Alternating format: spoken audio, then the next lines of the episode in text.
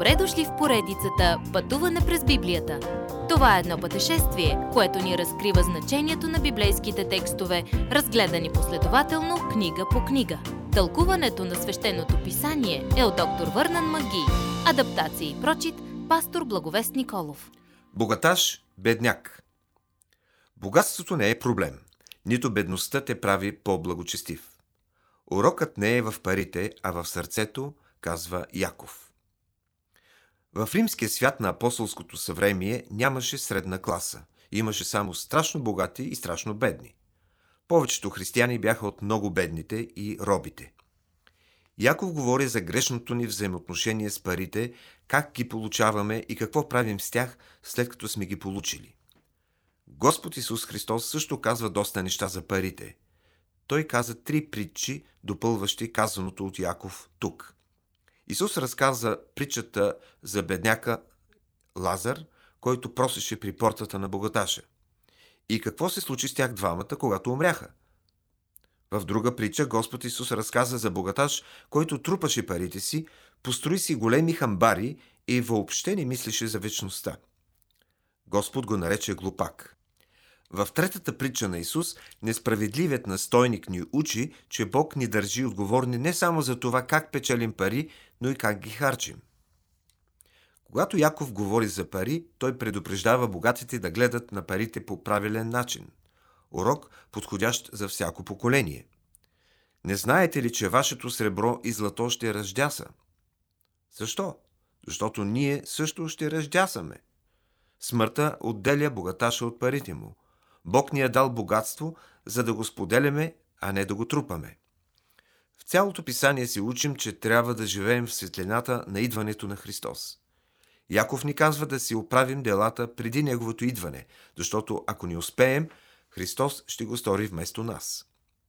След това Яков казва, че молитвеният ни живот с Бога трябва да е напълно изряден и изпълнен с страст и ентусиазъм.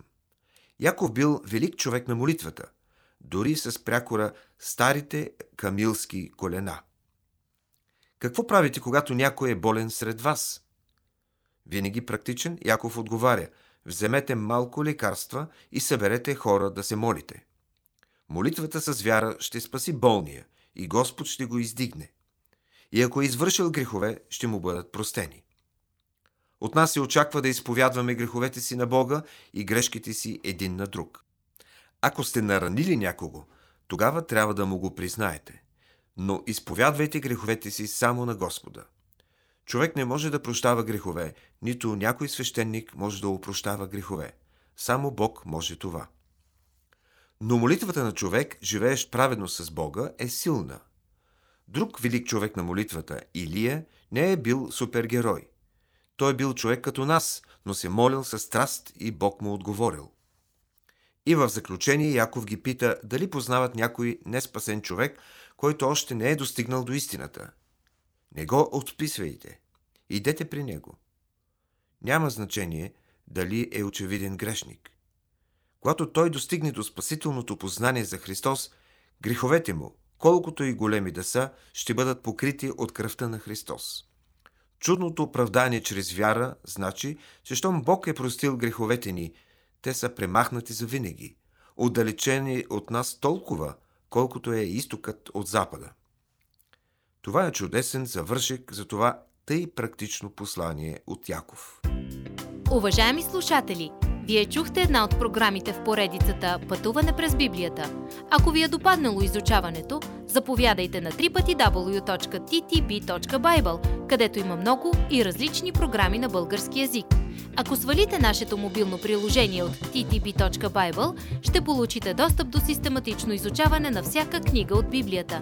Разкажете ни как Божието Слово променя вашия живот, като ни пишете на електронната ни поща studio 865org или в нашата фейсбук страница Пътуване през Библията.